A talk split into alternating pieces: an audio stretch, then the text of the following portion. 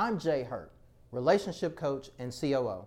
Welcome to my channel where we talk about charisma, confidence, and winning at life. Let's talk about three charismatic ways to approach a woman, part two.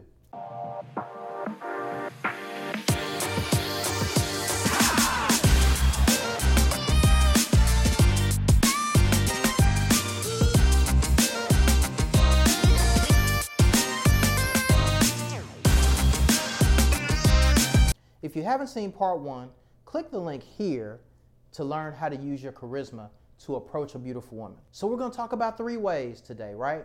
So, the first thing is listen intently. Use her language when you respond to her.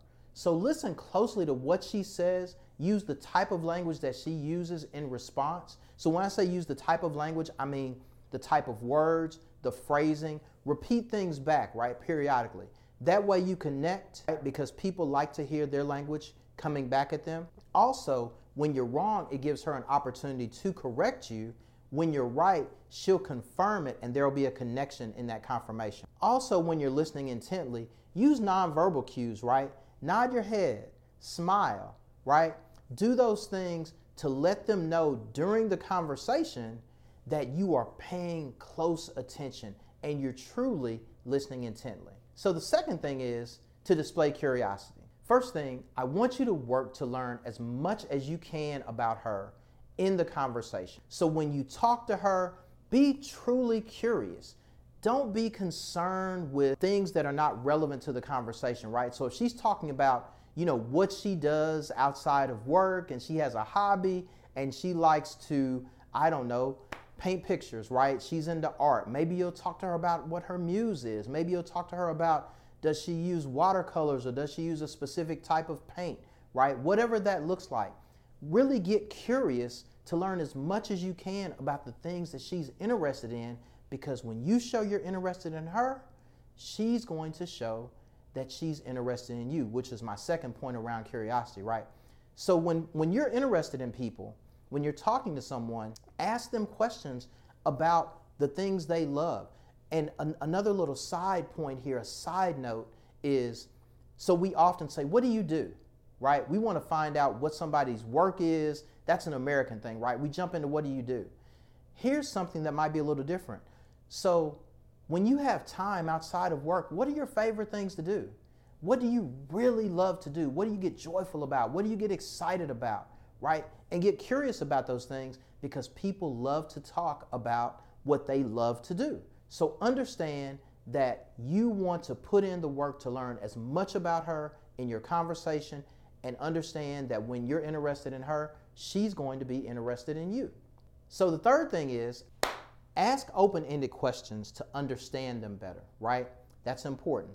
So when you're asking open ended questions, you will allow the woman to respond without yes or no answers, right? You'll give her an opportunity to become more in depth.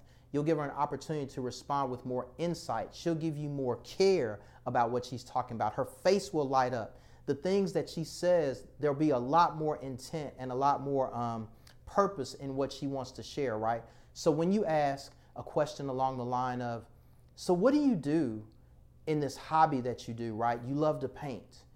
So, I go outside, I get filled in nature, right? Or I may I may paint people or I may be into painting animals or whatever it might be, right? And they'll give you more deep deep insight. Or you can ask a closed-ended question and say, "Do you like seafood?" And she'll be like, "Yeah." So what do you do with that, right? Where, where do you go with that? When you're asking the open-ended question, you give her an opportunity to respond, you give her an opportunity to go deeper, and you give her an opportunity to tell you more about herself, right? Also, a really important component to remember when you ask open ended questions that start with how, that start with what, you find out things that you never would have found out initially. So understand that when you're learning more about someone, you give them an opportunity to share all the things about them that they want to share, right?